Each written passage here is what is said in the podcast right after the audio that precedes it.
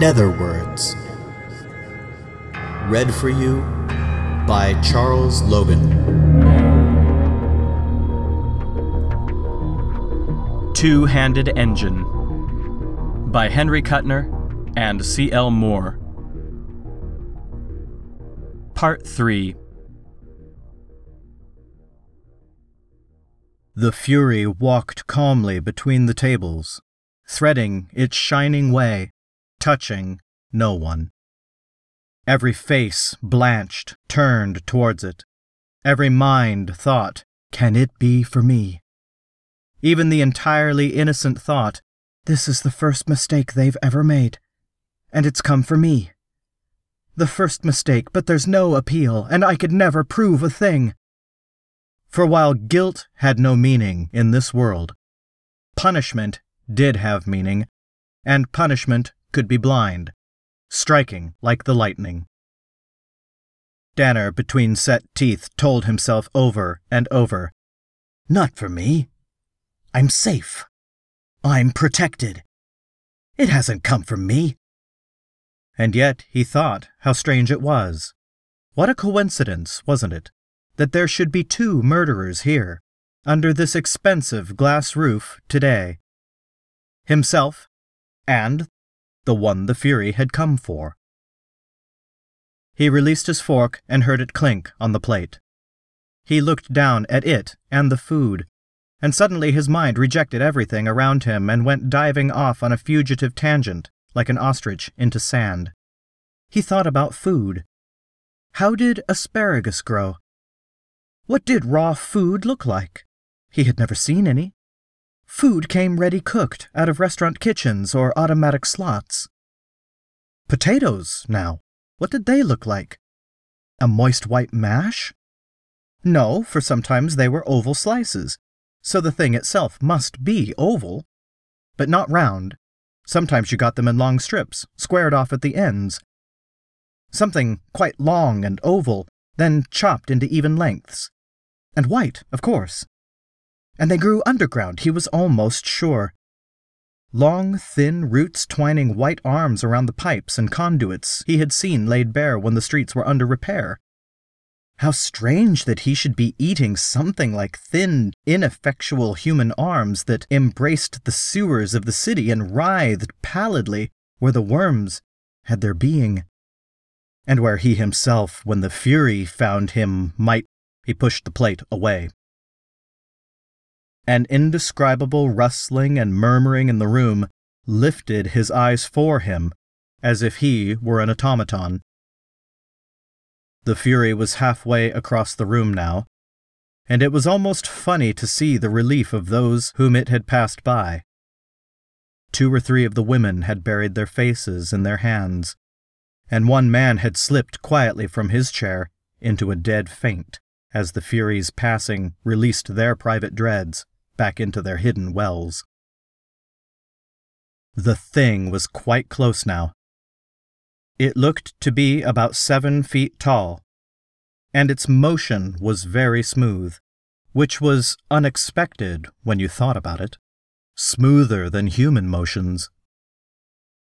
Its feet fell with a heavy, measured tread upon the carpet. Thud, thud, thud. Danner tried impersonally to calculate what it weighed. You always heard that they made no sound except for that terrible tread, but this one creaked very slightly somewhere. It had no features, but the human mind couldn't help sketching in lightly a sort of airy face upon that blank steel surface, with eyes that seemed to search the room. It was coming closer. Now all eyes were converging towards Danner. And the fury came straight on. It almost looked as if. No, Danner said to himself. This can't be. He felt like a man in a nightmare, on the verge of waking. Let me wake soon, he thought. Let me wake now, before it gets here. But he did not wake. And now the thing stood over him, and the thudding footsteps stopped. There was the faintest possible creaking as it towered over his table, motionless, waiting, its featureless face turned towards his. Danner felt an intolerable tide of heat surge up into his face. Rage, shame, disbelief. His heart pounded so hard the room swam, and a sudden pain like jagged lightning shot through his head from temple to temple. He was on his feet, shouting. No! No! he yelled at the impassive steel. You're wrong! You've made a mistake! Go away, you damned fool! You're wrong! You're wrong! He groped on the table without looking down, found his plate, and hurled it straight at the armored chest before him. China shattered. Spilled food smeared a white and green and brown stain over the steel. Danner floundered out of his chair, around the table, past the tall metal figure, towards the door. All he could think of now was Hartz. Seas of faces swam by him on both sides as he stumbled out of the restaurant. Some watched with avid curiosity, their eyes seeking him. Some did not look at all, but gazed at their plates rigidly, or covered their faces with their hands. Behind him, the measured tread came on and the rhythmic faint creak from somewhere inside the armor. The faces fell away on both sides, and he went through a door without any awareness of opening it. He was in the street. Sweat bathed him, and the air struck icy, though it was not a cold day.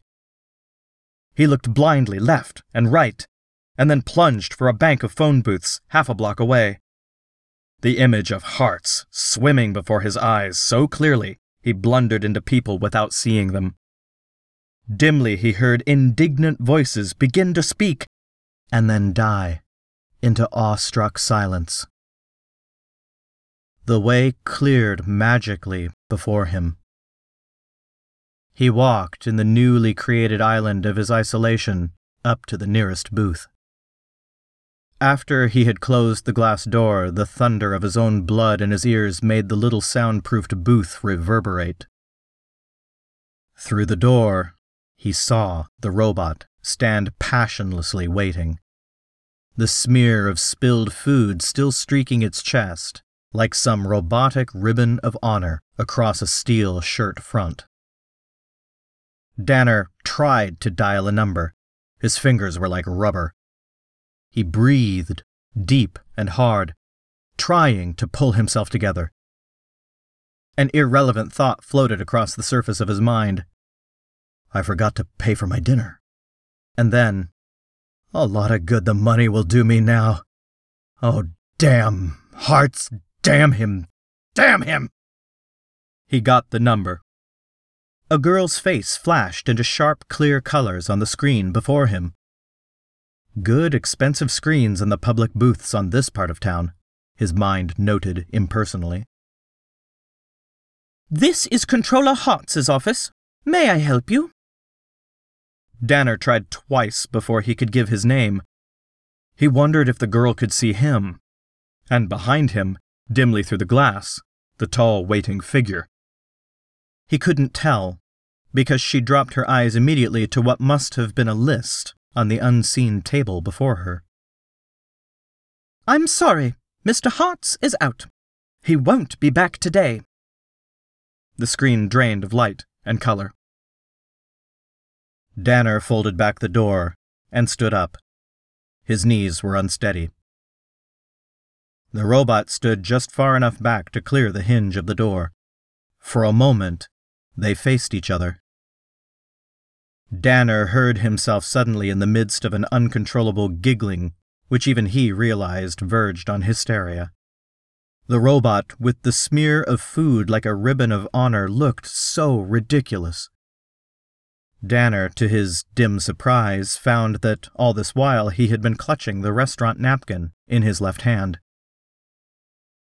Stand back, he said to the robot. Let me out. Oh, you fool! Don't you know this is a mistake? His voice quavered. The robot creaked faintly and stepped back. It's bad enough to have you follow me, Danner said. At least you might be clean. A dirty robot is too much. Too much. The thought was idiotically unbearable, and he heard tears in his voice. Half laughing, half weeping, he wiped the steel chest clean and threw the napkin to the floor. And it was at that very instant, with the feel of the hard chest still vivid in his memory, that realization finally broke through the protective screen of hysteria, and he remembered the truth. He would never, in life, be alone again. Never, while he drew breath. And when he died, it would be at these steel hands, perhaps upon this steel chest, with the passionless face bent to his, the last thing in life he would ever see. No human companion, but the black steel skull of the Fury.